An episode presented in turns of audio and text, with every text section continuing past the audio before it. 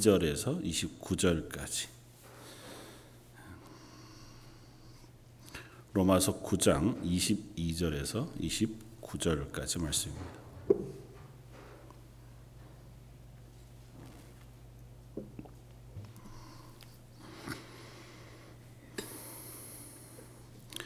우리 차였으면 한 목소리 같이 한번 봉독하겠습니다.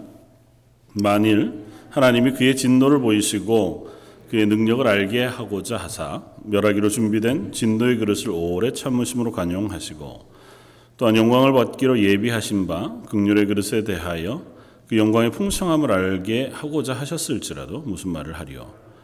이 그릇은 우리니 곧 유대인 중에서뿐 아니라 이방인 중에서도 부르신 자니라. 호세아의 글에도 이르기를 내가 내 백성 아닌 자를 내 백성이라 사랑하지 아니한 자를 사랑한 자라 부르리라 너희는 내 백성이 아니라 한 그곳에서 그들이 살아계신 하나님의 아들이라 일컬음을 받으리라 함과 같으니라. 또 이사야가 이스라엘에 관하여 외치되 이스라엘 자손들의 수가 비록 바다의 모래 같을지라도 남은 자만 구원을 받으리니 주께서 땅 위에서 그 말씀을 이루고 속히 시행하리 하시리라 하셨느니라. 또한 이사야가 미리 말한 바 만일 만군의 주께서 우리에게 씨를 남겨두지 아니하셨더라면 우리가 소돔과 같이 되고 고모라와 같았으리로다 함과 같으니라 아멘. 어, 사도 바울의 어, 하나님의 주권과 섭리를 어, 이야기하고 있는 말씀이 구장에 계속되어지고 있고 어, 그 말씀은 어느덧 이제 어, 한 단락의 마무리를 어, 향해 오고 있습니다. 특별히 어, 본문 앞쪽에 19절부터 어, 한 토기장이의 비유로 알려진 음, 비유의 말씀을 통해서 하나님의 주권의 어, 완전하심, 어, 토기장이가 그릇을 만들 권한 어, 그것에 대하여 어느 진흙이 항변할 수 없는 것처럼 우리를 만드시고 우리를 지으신 하나님 또 우리의 구원의 유일한 주권자 되신 하나님께서 누구를 구원하시고 누구를 버려두시는 것에 대해 항변할 수 없다고 하는 사실을 이야기하지만 그렇다고 해서 하나님께서 그냥 하나님의 주권만으로 어, 그저 그냥 주머니 안에서 구슬을 고르듯이 얘는 구원, 얘는 멸망 이렇게 하신 것이 아니라고 하는 사실에 대해서 어, 길게 진술해 줍니다. 그것이 하나님의 어, 언약에 따른 바이고 또 하나님이 약속하신 그 구원의 계획을 따라 진행되어지고 있다고 하는 사실을 우리에게 들려줍니다.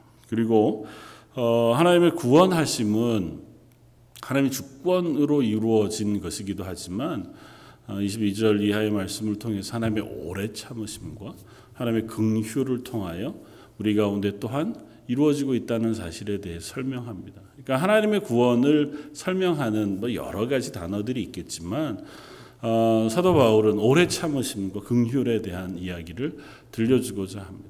왜냐하면 어, 하나님이 구원하시는 구원은 구원 받을 만한 사람을 구원하시는 것이 아니기 때문이에요.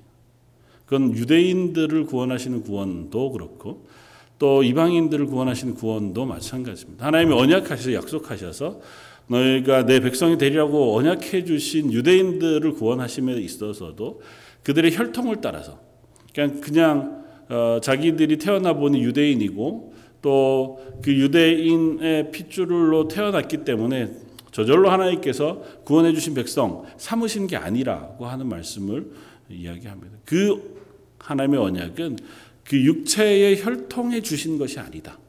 그 하는 사실을 쭉 설명했고 또 마찬가지로 하나님께서 버려두신 자기의 죄악으로 그냥 죽어가도록 버려두신 죄인들에 대해서도 하나님께서 버리신 바로 끝나신 것이 아니라 그 중에서도 또다시 하나님께서 기다리시고 그들을 찾으셔서 하나님의 백성 삼으신 이들을 이방인 중에서 하나님의 백성으로 삼으셨다고 하는 말씀을 전해줘요. 그리고 그들을 구원하시는 그 구원에 적용되어진 하나님의 성품을 이야기하자고 하면 오래 참으심과 긍휼하십니다. 그래서 하나님의 구원에 대해서 우리가 살펴볼 때 첫 번째 우리가 살펴보고 싶은 것은 어, 하나님의 긍휼과 오래 참으심이 어, 어떻게 적용되느냐. 하나님의 백성이 아닌 이들을 어, 구원하시는 구원의 섭리, 대해서 먼저 이야기하려고 합니다. 왜냐하면 사도 바울이 로마서를 쓰고 있는 것은 로마에 있는 유대인들을 대상으로도 쓰고 있지만 교회를 상대로 쓰고 있어서 수신자의 많은 이들이 이방인들이기도 하거든요. 또 사도 바울은 이방인의 사도로 부르심을 받아서 유대인들이 아닌 유대인이 아닌 이방인들에게 예수 그리스도의 십자가의 복음을 전하고 그들이 하나님의 구원을 어, 얻도록 그렇게 어, 복음을 전하는 사람이었습니다. 그러면 어떻게 이방인들을 구원하시느냐는 거죠. 유대인들의 입장에서는 이해할 수 없는 것이었습니다. 용납할 수 없는 거죠. 왜냐하면 하나님 그들을 택하시지 않았어요 이미. 하나님이 온 세상에 다 죽어가는 죄인들 가운데 한 사람을 택하셨어요. 그게 아브라함이었고 아브라함의 후손으로 하여금 하나님의 백성을 삼으시겠다고 언약하셨어요. 그래서 이스라엘이 실패했음에도 불구하고 끊임없이 범죄했음에도 불구하고 그들 가운데 하나님의 구원의 언약을 이어 주셨단 말이죠. 그런데 갑자기 이 유대인이 아니라 전혀 그 약속 안에 있지 않았던 이방인들, 그러니까 계속해서 하나님을 모르고 살았던 하나님 없이 살았고 자기 욕심 따라서 우상을 섬기고 살았던 이방인들에게 하나님이 구원을 허락하셨다는 거예요. 그들을 어떻게 구원하시냐는 거죠. 유대인들의 질문은 왜 하나님 저들을 구원하시, 우리를 구원하시는 것도 아니에요. 우리의 전부를 구원하시는 것도 아니에요. 유대인들이 다 구원받는 것도 아닌데 저들을 구원하시는 건 뭡니까? 그것이 하나님의 극률하심과 오래 참으심이라는 거죠. 하나님께서 심판하기로 작정하신 이들, 그러니까 죄악 가운데에서 하나님 없이 하나님을 거절하고 하나님 없이 살아가며 하나님의 하나님 되심을 알지도 못하고 그 하나님을 섬기지도 않고 하나님 말씀에 순종하지도 않았던 사람들 그들을 하나님께서 여전히 긍휼히 여기신다는 것. 지금으로 이야기하면 전 세계에 살아가고 있는 수많은 인류 가운데 여전히 하나님을 모르고 살아가는 많은 사람들이 있잖아요. 저 무슬림들이나 혹은 공산권 국가에는 심지어 복음을 접촉하기도 좀 어려운 그 자리에 살아가고 있습니다. 그들을 위해서 우리가 기도하잖아요. 왜냐하면 그들을 하나님께서 여전히 긍휼히 여기시기를 원하신다는 겁니다. 그들에게 복음이 전달되어져서 그들이 하나님을 알게 되기를 하나님이 기다리고 계시다는 겁니다. 그래서 구약의 이스라엘을 부르실 때 뭐라고 부르신다고요? 제사장 나라로 부르신다고요. 이스라엘만 구원하시기 위해서 너희는 내 백성 아이고 사랑한다. 너희만 너희 구원하마가 아니고 이스라엘을 통해서 어떻게 해요? 주변에 있는 이방 민족들이 하나님을 알게 하시기를 원하셨다는 거예요. 그런데 이스라엘이 하나님을 알게 하는 역할은 고사하고 자기들조차 하나님을 떠나버렸어요. 그래서 하나님이 그들도 심판으로 넘겨주셨습니다. 그게 두 번이나 연결되어져서 나타나요. 오늘 우리가 읽었던 호세아를 통한 하나님의 말씀, 이사야를 통한 하나님의 말씀이 북이스라엘과 남유다를 향하신 하나님의 말씀이거든요. 북이스라엘은 호세아 선지를 통해서 말씀하시길 너희는 내 백성이 내 백성이 아니다라고 선언하세요. 이제는 호세의 자식들의 이름을 통해서 넌 내 아들이 아니다 라고 말씀하세요. 더 이상 너희는 이제는 내 아들이 아니야. 내 백성이 아니야. 하나님께서 버리시겠다고 말씀합니다. 왜요? 북이스라엘이 이방 민족과 다를 바 없거든요. 하나님을 섬기지 않고 하나님을 거절하고 우상을 숭배하고 죄악 가운데 살아가거든요. 이방 민족과 조금도 다르 하나님 택하셨는데 그 택하신 하나님의 백성이 이방 민족과 조금도 다를 바 없어 하나님께서 그들을 더 이상은 내 백성이 아니라고 말씀해 주신. 그렇게 이방 민족들은 하나님의 구원에서 벗어나 있었습니다. 그러나 그렇다고 해서 하나님께서 그들을 완전히 버리신 것이 아니라는 거예요. 여전히 하나님은 오래 참으심으로 기다리셔서 그 중에서 하나님의 백성들을 찾으신다고 말씀. 그게 하나님의 구원의 첫 번째 비밀이에요. 하나님의 주권 가운데 우리를 구원하세요. 선택하세요. 그런데 그 선택이 오래 참으심 안에서 이루어지는 거예요. 우리가 이 비밀을 잘 이해해야 합니다. 아, 그래? 하나님이 구원하시는 건 뭐 하나님의 뜻대로라면 우리가 할 게 없네? 라고 하는 이야기에 이 말씀이 우리에게 들려주는 것은 그것은 하나님의 뜻이지만은 하나님은 하나님의 주권을 행사하시되 오래 참으시는 긍휼 가운데 행사하신다. 그래서 그 가운데에 여전히 심판받고 멸망으로 놓여져 있는 그들 가운데에서 하나님의 사람을 찾으시기를 원하신다는. 그건 이방인 중에서뿐만이 아니라 이스라엘 백성 가운데에서도 동일해요. 하나님이 만약에 그 하나님의 선택과 구원을 단번에 하시기로 하셨다고 하면 그렇다면 하나님이 오래 참으실 이유도 없고 그렇다고 하면 이 땅 가운데 하나님의 구원을 얻을 영혼도 하나도 없을 수밖에 없어요. 그러다 하나님이 그 우리를 긍휼히 여기시고 우리를 참아 주심으로 우리 가운데 하나님의 구원을 또한 이루시고 계시다는 것입니다.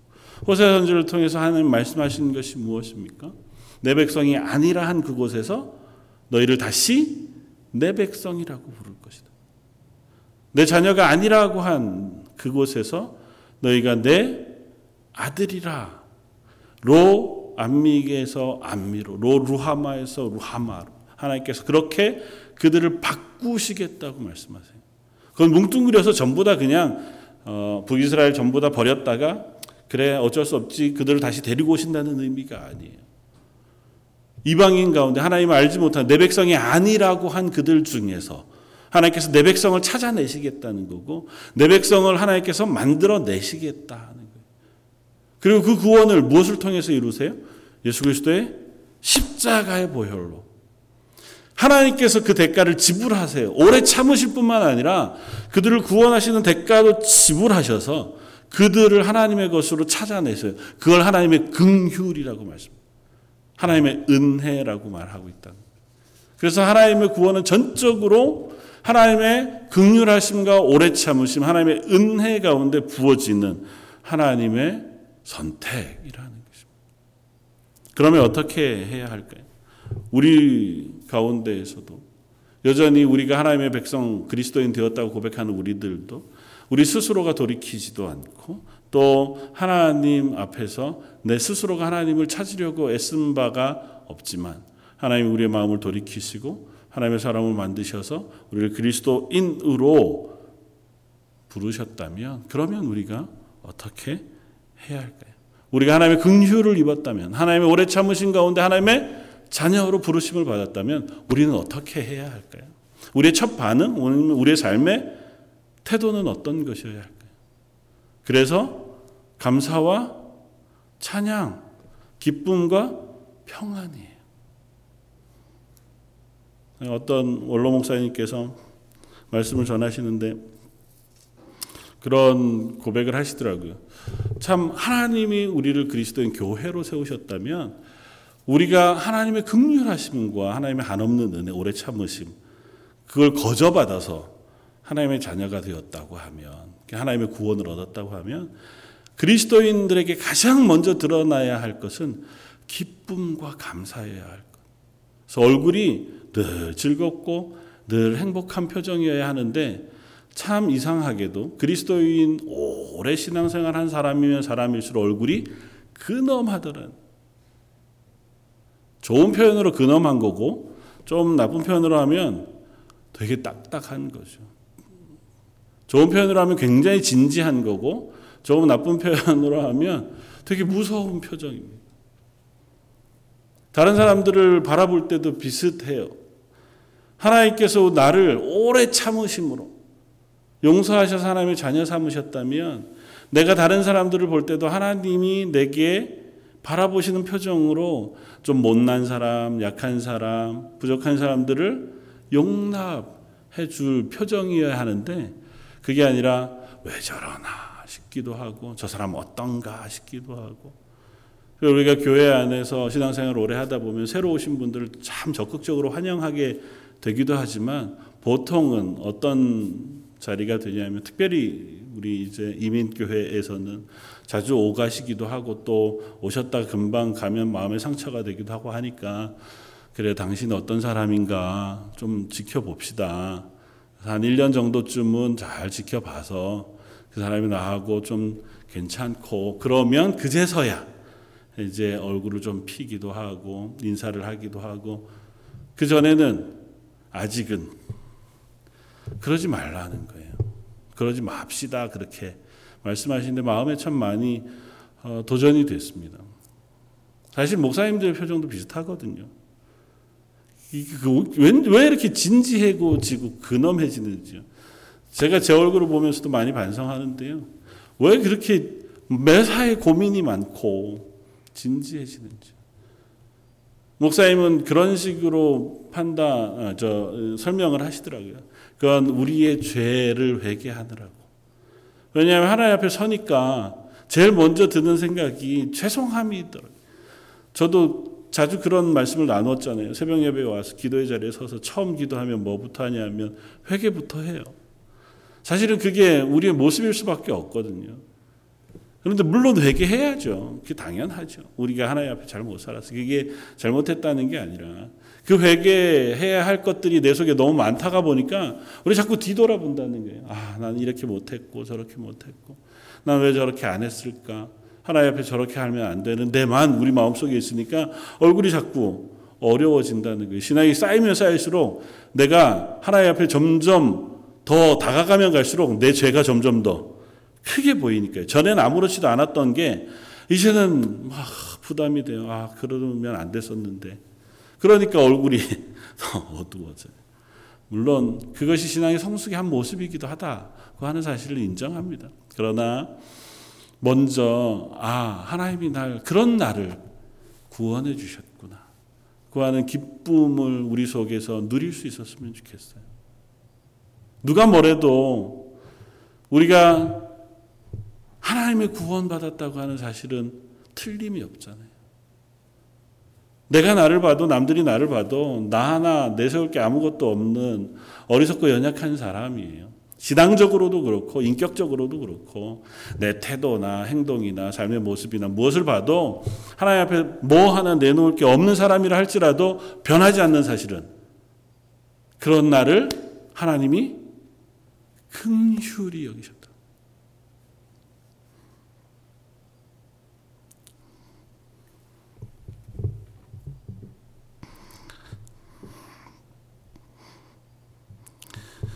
저와 여러분들의 그 어리석은 모습을 하나님께서 오래 참아 주셨다는 겁니다. 그래서 우리를 하나님의 자녀 삼아 주셨다. 그래서 하나님께 감사하고 기뻐하는 고백이 저 여러분들 속에 풍성했으면 좋겠습니다. 억지로라도 억지로라도 하나님 참 감사합니다. 오늘 참 하나님이 주시는 은혜로 제가 기쁩니다. 그 고백할 수 있으면 좋겠어요. 하나님이 우리를 부르신 것만 해도 하나님 날 용서해 주신 것만 해도 하나님이 나를 자녀 삼아 주신 것만 해도 그것 세상의 무엇과도 바꿀 수 없는 큰 은혜이자 큰 기쁨이라고 하면 이 세상을 살아가다 보면 왜 기쁘지 않을 일이 슬플 일이 없고 마음 상할 일이 없고 왜 없겠습니까? 또 우리 스스로 봐도 형편을 보아도 고민과 걱정이 더 많겠지만 그래도 하루를 시작하면서 그래도 하나님 하나님 구원하신 기쁨이 오늘 하루 제 입속에서 제 삶 속에서 고백되어지길 원합니다. 하나님이 나를 구원하신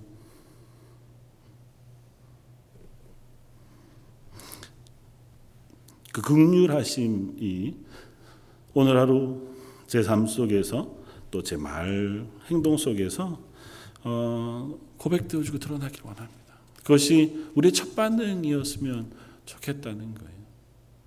우리가 자주 말하고 알고 있는 사실이기는 하지만 우리의 삶 가운데 사실은 그 구원의 감격과 기쁨이 제대로 영향 미치고 있지 못하다고 하는 생각이 들어요.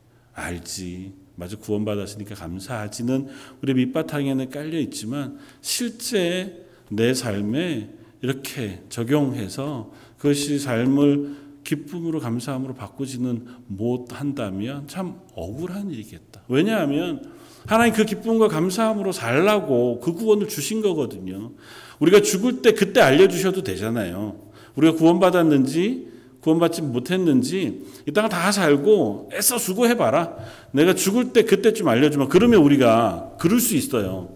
그러나 그게 아니고 하나님 우리가 아직도 죄인 되었을 때 아직 내가 변화되지 않았을 때 성숙하지 않았을 때 하나님 부르셔서 하나님의 자녀로 자라가지기도 전에 여전히 세상에서 죄악을 범하던 아니면 하나님 버려두신 이방인들과 조금도 다를 바 없는 그 자리에 있는 그때에 우리를 뭐라고 부르신다고 칭의 의롭다고 하셨다고요. 아직도 우리가 죄인 되었을 때 우리를 의롭다 하심으로 우리를 하나님의 자녀 삼으셨다고요. 어떻게 해요? 그래서 이제는 기뻐하면서 살라고요. 그 구원의 기쁨이 구원의 감격이 너의 남은 인생을 이끌어가는 힘이 되게 하시고 그 남은 인생을 살아가는 에너지가 되게 하시고 그 남은 인생을 하나님의 사람으로 변화해가는 은혜가 되기를 원하신다는 구원받지 못할 사람들 가운데 하나님께서 그들의 얼마를 부르셨어요. 왜 얼마밖에 아닙니까? 우리의 질문은 사실 거기로 가고 싶지만 그것이 아니라 그 얼마 가운데 나를 택해 주셔서 하나님의 자녀 삼아 주셨다고 하는 사실을 우리의 믿음으로 고백하면서 하나님 그것이 나의 가장 큰 기쁨이요 나의 가장 큰 찬양 되었습니다. 고백할 수 있는 저와 여러분들이었으면 좋겠습니다. 우리의 찬양의 이유가 뭐가 있겠어요? 하나님 날 구원하셨다는 거잖아요.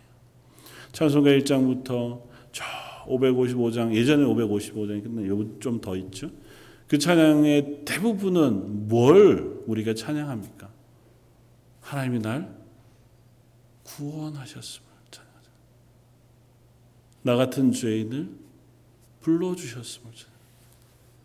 내가 이 세상 아무리 험할지라도 그래도 하나님이 나를 붙드시니 내가 힘을 내어서 기뻐하면서 살아가겠습니다고 찬양하는 거잖아요.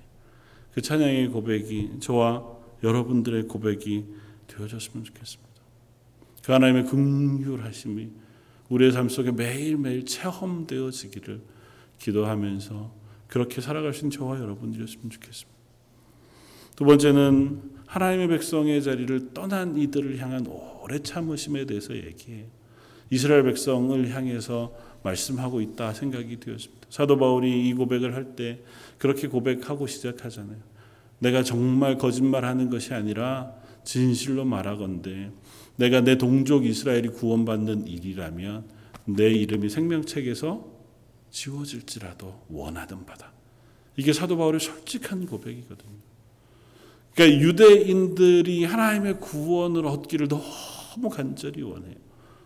그들이 하나님으로부터 버림을 받고 있다는 사실이 못 견디게 힘겨워요. 왜냐하면 하나님이 그들을 하나님의 백성으로 불러주셨던 자들이거든요. 하나님의 말씀 가운데 놓기를 원하셨고 하나님이 약속하셔서 너는 내 것이라고 칭하셨던 이들인데도 불구하고 그 하나님의 부르심 안에서 떨어져 나간 사람들이거든요. 호세 선지를 통하여 너는 더 이상 내 백성이 아니라 말씀하셔서 아수르란 나라의 멸망해 온 이방 지역으로 열 지파가 뿔뿔이 흩어졌습니다. 남은 두 지파 그리고 남은 사람들 남쪽 유다의 그 민족들도 결국은 하나님 앞에 범죄하다가 하나님을 떠나다가 하나님을 거절하다가 바벨론에 포로되어져 가서 그곳에서 포로로 종살이 하잖아요. 근데 하나님은 그들 향해서도 오래 참으십니다. 그리고 그들 가운데 남은 자들을 하나님께서 택하세요. 그들이 실패했을지라도 그들을 전부 버리시지 않아요. 그들이 하나님을 거절했을지라도 그들의 전부를 포기하지 않으셨어요. 그래서 하나님은 그들 가운데 남은 자들을 다시 부르셨어요. 역사적으로는 바벨론 포로로 간 그 사람들 중에 70년 만에 1차, 2차, 3차 기화를 통해서 수르바벨과 에스라와 느헤미야를 통해서 그들 가운데 다시 예루살렘으로 돌아오게 이들. 그들이 다시 돌아왔을 때 그들을 하나님께서 다시 이스라엘로 세우셨어요. 하나님 이 땅에서 지워버린 바 되어진 이제는 더 이상 내 백성이 아니라고 하신 그들을 다시 하나님이 성전을 세우시고 그 가운데 다시 임재하셔서 그들의 하나님이 되시겠다고 약속하셔서 그들을 다시 이스라엘로 삼으셨습니다. 물론 그들도 실패했죠. 하나님 오늘 본문 가운데 이방인들에게 대하여 이사야 선지를 통하여 말씀하신 말씀을 이렇게 듭니다. 27절 또 이사야가 이스라엘에 관하여 외치되 이스라엘 자손들의 수가 비록 바다의 모래같이 많을지라도 남은 자만 구원받으 하나님께서 아브라함에게 하셨던 약속이잖아요. 너의 후손이 하늘의 별과 같이 바다의 모래와 같이 큰 민족을 이룰 것이다. 그 큰 민족을 이루었던 이스라엘을 하나님께서 다 하나님의 것으로 삼기를 원하셨으나 그들이 하나님을 거절하고 떠나갔을 때 하나님을 믿지 않고 떠나갔을 때 그 많은 모래 가운데 하나님이 일부를 남겨 그 남은 자를 하나님께서 구원하시겠다. 남은 자 렘넌트라고 하는 이 고백이 지금도 유대인들 가운데 여전한 고백입니다. 마지막 29절에도 동일하게 얘기해 또한 이사야가 미리 말한 바 만일 만군의 주께서 우리에게 씨를 남겨두시지 않았더라면 우리가 소돔 같고 고모라 같을 것이다. 소돔과 고모라는 완전히 멸망했습니다. 이스라엘도 그럴 수밖에 없었어요. 하나님께서 그들 가운데 남겨둔 사람들이 없었습니다. 구원받은 그리스도인들에게도 동일하게 적용되는 줄 압니다. 예수님 당시에 스스로를 렘넌트 남겨진 자라고 고백했던 이들이 있어요. 바리세파 사람들, 에세네파 사람들. 우리는 이스라엘이 다 하나님을 떠났을지라도 우리만은 하나님의 말씀을 지키고 하나님의 구원의 백성 안에 있겠습니다. 그런데 그들이 착각한 게 있습니다. 그래서 그들이 구별되기를 원하기는 했으나 그들이 하나님의 극률하신 고래참에 대해서는 잘 알지 못했어요. 하나님 그들을 남겨두기로 작정하셨다면 그들 역시 다른 이들에게 그 긍휼의 마음으로 그들을 향하여 나아갔어야 할 터인데 그게 아니라 그들은 법을 더 단단하게 만들었어요. 그리고 그 안에 들어오지 못한 이들을 과감하게 잘라냈습니다. 그리스도인도 마찬가지입니다. 하나님께서 우리를 그리스도인으로 부르셨어요. 세상에 죽어가는 많은 사람들 가운데 그들 가운데 남겨진 자로 저와 여러분들을 교회로 세우셨어요. 그러면 우리가 고백해야 할 건 뭐겠습니까? 하나님 부르신 그 고백의 자리에서 남겨진 자로 살아야 해요. 그 남겨진 자의 목숨 무엇입니까? 왕 같은 제사장이에요. 아직도 하나님을 알지 못하는 이들 앞에 빛이 되고 소금이 되는 역할로 저와 여러분들을 부르셨다는 겁니다. 우리가 하나의 부르심을 받았기는 하지만 그러나 여전히 또 동일한 죄를 범할 요소들이 우리가 있어요. 다른 사람과 나 사이를 갈라놓고 내가 받은 구원의 극률하심과 하나님의 은혜는 당연한 것으로 여기지만 다른 이들에게 하나님이 긍휼을 행하시고 그들을 사랑하시고 오래 참으시는 것은 나는 잘 참지 못하는 어리석은 자리에도 우리는 설수 있습니다. 예수님이 말씀하신 너희는 세상의 빛이라 세상의 소금이라고 하신 말씀은 너희가 원수까지도 사랑하라고 하시는 말씀과 연결돼요. 우리 이 땅 가운데 하나님의 극률하심을 비추는 도구예요. 하나님의 오래 참으심을 비추는 도구입니다. 하나님의 사랑하심을 비추는 도구예요. 저희는 거울과 같아서요. 우리가 하나님의 영광을 드러내고 비추어 내야 한다는 것을 우리에게 맡기셨어요. 하나님 교회를 세우셔서 교회 가운데 맡기신 역할이 그거거든요. 내가 너희를 죄악 가운데 건져내 하나님 쓸만한 그릇으로 삼았어요. 거기다 성령을 담아 복음을 담아 하나님의 진리를 담아 보배를 담은 질그릇이 되게 하셨어요. 그리고 우리가 비추어내야 할 건 뭐냐 하면 우리 속에 담은 복음, 우리 속에 담은 은혜, 우리 속에 심으신 성령의 열매들이 우리가 비추어내야 할 것은 그래서 하나님 우리에게 허락하신 것들이에요.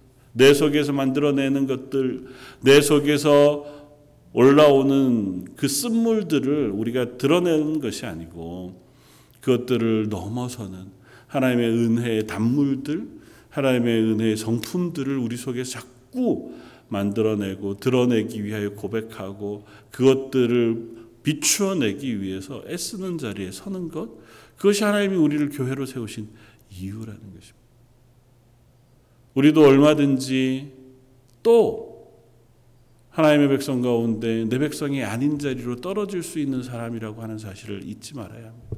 아마 물론 하나님이 한번 구원하신 이들을 그 중에서 너희는 잘 못 사니 안 되겠다, 너희는 구원 못 받겠다 이렇게 하시겠다는 얘기를 하는 게 아니에요. 하나님 우리 구원하셨으니 우리는 하나님의 구원받은 백성으로 살 겁니다. 그렇긴 하지만 하나님의 구원은 받았으나 그의 인생을 살아가면서 전체적 그 삶을 통하여 하나님의 구원받음을 드러내지 못하는 인생으로 떨어질 수 있다. 구원이 하나님이 하시는 거죠. 그러나 그 구원받은 인생 속에서 내가 하나님의 구원의 영광을 드러낼 것이냐 그렇지 않을 것이냐는 우리의 삶에 달려져 있어요. 그래서 하나님은 우리를 향하여 말씀하십니다. 너희는 전에는 진노의 그릇이었다. 하나님께서 하나님의 능력을 보이시기 위하여 하나님께서 전능하시고 주권 가운데 우리를 다스리고 계신 것을 보이기 위하여 우리 가운데 진노의 그릇 그들을 멸망시키시기로 하신다고 할 때 우리는 그곳에 있었던 사람이 소돔과 고모라 같았던 사람이 그 자리에 놓여 있었던 사람들이 그런데 그 중에서 우리를 긍휼히 여기셨어요. 하나님의 은혜로 우리를 부르셨습니다. 예수 그리스도의 보혈의 피를 우리에게 대가 없이 뿌려 주셔서 우리를 씻으셨어요. 그리고 우리를 새 사람이 되게 하셨습니다. 그리고 새 사람이 된 우리 가운데 하나님의 복음을 담으셨어요. 성령을 부어 주셔서 성령 우리 가운데 심으셨습니다. 그리고는 우리에게 이제는 너희가 하나님의 택함 받은 그릇으로 이제는 하나님의 영광을 담은 그릇으로 이 땅 가운데 살아갈 것을 말씀하십니다. 오늘 말씀 가운데도 동일한 고백을 합니다. 23절 또한 영광 받기로 예배하신 바 긍휼의 그릇에 대하여 그 영광의 풍성함을 알게 하고자 하셨을지라도 로이드 존즈라고 하는 목사님이 이 본문 가운데에서 이 부분을 너무 놀랍게 자기는 발견한다고 고백하더라고요. 저는 사실 그분의 고백이 정확히 다 뭔지 어, 다알 수 있는 수준까지 못 가나 봐요. 그분이 이 본문만 가지고 설교를 뭐 한 일곱 여덟 번은 하셨던 것 같아요. 어떻게 이 자리에 이 구장에 하나님의 섭리, 하나님의 진, 하나님의 주권에 대해서 선언하는 자리에 하나님의 영광의 풍성함이라고 하는 단어를 쓸 수 있느냐. 그냥 간단하게 얘기하면 하나님의 주권과 섭리는 하나님 마음대로라고 하는 의미인데 어떻게 거기에 하나님의 영광의 풍요로움 그것을 드러내신다고 고백하는 고백을 사도 바울이 할 수 있느냐? 어떻게 그걸 우리가 할 수 있을까요?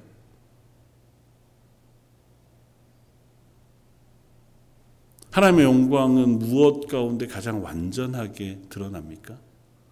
예수 그리스도의 십자가. 성경은 누차 그 고백을 해요. 하나님의 영광이 천지를 창조하시는 창조에도 드러나지만 그러나 그것이 가장 완전하게 우리에게 보이신 자리는 십자가상이라고. 그게 왜 하나님의 영광이 드러나는 자리입니까? 누가 봐도 죽어야 할 죄인인 하나님을 거절하고 하나님을 알지 못하고 하나님을 찾지도 않고 그냥 내버려 두어 영원한 형벌, 죽어야 할 형벌 속에 있는 죄인을 위하여 가장 영광스러우신 하나님께서 오셔서 십자가를 지시고 그 십자가에서 우리의 모든 죄를 다 짊어지시고 죽으심으로 그 피를 뿌리심으로 우리의 죄를 깨끗이 씻어주신 자리이기 때문에 그곳에서 하나님의 영광이 드러나고 있다고 고백해. 그게 하나님의 하나님 되심의 가장 놀라운 선언이라는 거예요. 사람은 그럴 수 없어요. 사도 바울이 고백하잖아요. 가끔 선한 사람이 선한 사람을 위하여 죽는 사람이 덜어는 있어요. 그러나 죄인을 위하여 대신 죽는 사람은 사람 중에는 없어요. 그런데 예수님께서는 어떻게 하셨다고요? 우리가 아직도 죄인 되었을 때 죄인인 우리를 위하여 죽으셨다고요. 천지를 창조하신 하나님께서 하나님 우리와 언약까지 하셨어요. 너희가 하나님 말씀대로 순종하면 너희는 내 백성이 되고 나는 너희의 하나님이 될 거야. 그래서 너희가 선을 행하고 의롭게 살고 내가 거룩하니 너희도 거룩하라고까지 말씀하셨는데도 실패했어요. 하나님은 오래 참으시는데도 여전히 또 실패해요. 그런 우리를 위해서 하나님께서 대신해서 그 십자를 지시고 죽으심으로 우리를 살리셨다. 그게 하나님의 하나님 되심, 하나님의 성품을 가장 완전하게 드러내는 자리라고. 그것이 하나님의 영광이라고. 이방인 가운데서 얼마를 건져내어 하나님의 백성 삼으신 것, 그것이 하나님의 영광을 드러내는 하나님의 영광의 고백이라고. 이스라엘 가운데 하나님의 더 이상은 내 백성이 아니야 라고 하신 그들 가운데 몇을 남기셔서 그 씨들 남기셔서 그들을 구원하여 하나님의 자녀로 다시 세우신 것, 그것이 하나님의 영광의 풍요로움을 드러내시는 자리라는. 바꿔 얘기하면 저와 여러분들이 하나님의 영광의 부요함, 하나님의 영광의 풍성함을 드러내는 모델들이라는 거예요. 우리의 삶은 두 가지로 나뉠 수 있습니다. 하나님 우리를 구원하셨으니까요. 하나는 이스라엘과 같은 길을 걷는 거예요. 그건 뭐냐 하면 교훈이 되는 겁니다. 아, 저렇게 하면 안 되는구나. 하나님 저토록 은혜를 베푸셨는데도 불구하고 하나님을 떠나가고 자기 마음대로 살면 안 되는구나. 우리의 자식들에게, 우리의 후세에게 또 다른 사람들에게 교훈이 되는 거예요. 야, 저 사람은 하나님께서 구원하셔서 하나님의 백성 삼으시고 교회에서 하나님의 일들을 잘 감당하는 사람 삼으셨는데 아이고야 저러면 안 되겠구나. 가 되거나 또 하나는 모델이 되는 거예요. 모범이 되는 거죠. 아 그렇구나. 저렇게 하나님께서 구원하신 사람은 저렇게도 변할 수 있구나. 어떻게 저 사람은 하나님의 사람으로서의 향기가 날까? 사도 바울이 고린도서를 통해서 편지하는 것처럼 너희는 그리스도의 향기라. 너는 그리스도의 편지라. 너의 말과 너의 행동과 너의 모습 속에서 하나님의 영광이 비추어지고 그리스도의 향기가 드러나고 하나님의 하나님 되심이 보여지는 그런 모범이 되는 길 아니면 반면 교사 교훈이 되는 길. 당연히 저와 여러분들은 교훈이 아니라 모범, 모델이 되어지는 하나님의 사람들이시기를 주님의 이름으로 축원합니다. 부족하죠. 뭐 어떻게 그럴 수 있겠습니까? 성령이 우리 가운데 은혜 베풀어 주시지 않으면 우리가 하나님의 은혜를 덧입어서 살지 않으면 하나님께서 우리를 바꾸어 주시지 않으면 우리는 조금도 그럴 수 없어요. 그래서 하나님 우리를 교회로 모으셨어요. 하나님 우리를 교회로 모으신 것은 다 약한 사람들을 모아서 그제서 하나가 되어 하나님의 영광을 드러내게 하심이에요. 한 사람이 오래 참기도 하고, 한 사람이 충성되기도 하고, 한 사람이 신실하기도 하고, 한 사람이 온유하기도 하고, 다 그게 안 되니까 한 사람은 온유한 은사를 주셨어요. 한 사람에게는 오래 참는 은사를 주셨고 하나는 하나는 눈이 되는 은사를 주셨고 하나는 발이 되는 은사를 주셨어요. 그들을 모아서 그제서 예수 그리스도를 머리로 하는 한 몸이 되게 하신 거예요. 우리는 그저 그렇게 연결되어졌을 때 비로소 조금이나마 하나님의 영광을 비추어낼 수 있고 하나님의 사랑을 드러낼 수 있고 예수 그리스도의 향기를 드러낼 수 있는 연약한 사람들인 것이 분명합니다. 그러나 분명한 것은 그럼에도 불구하고 저와 여러분들은 하나님의 구원을 받은 하나님의 자녀라는 사실입니다. 로마서 8장 마지막에 사도 바울이 선언하고 끝났다. 그 하나님의 사랑에서 누가 우리를 끊으리요? 라고 고백했던 그 구원의 사람들인 것을 기억하면서 하나님 내가 받은 그 구원을 잊지 않고 그 구원의 기쁨과 감사가 나를 지배하게 해주시고 그 구원의 감격과 평안이 저를 단단히 붙잡게 해주셔서 제가 그 위에서 마음껏 그리스도인다움 성령의 열매들을 맺어낼 수 있는 하나님의 사람 되게 해주십시오. 그렇게 기도하는 저와 여러분들 되시길 주님의 이름으로 부탁을 드립니다. 같이 한번 기도하겠습니다. 하나님 우리는 그냥 하나님께서 오래 참으시고 긍휼을 베풀어 주시지 않았다면 소돔 같았을 것이고 고모라 같았을 것입니다.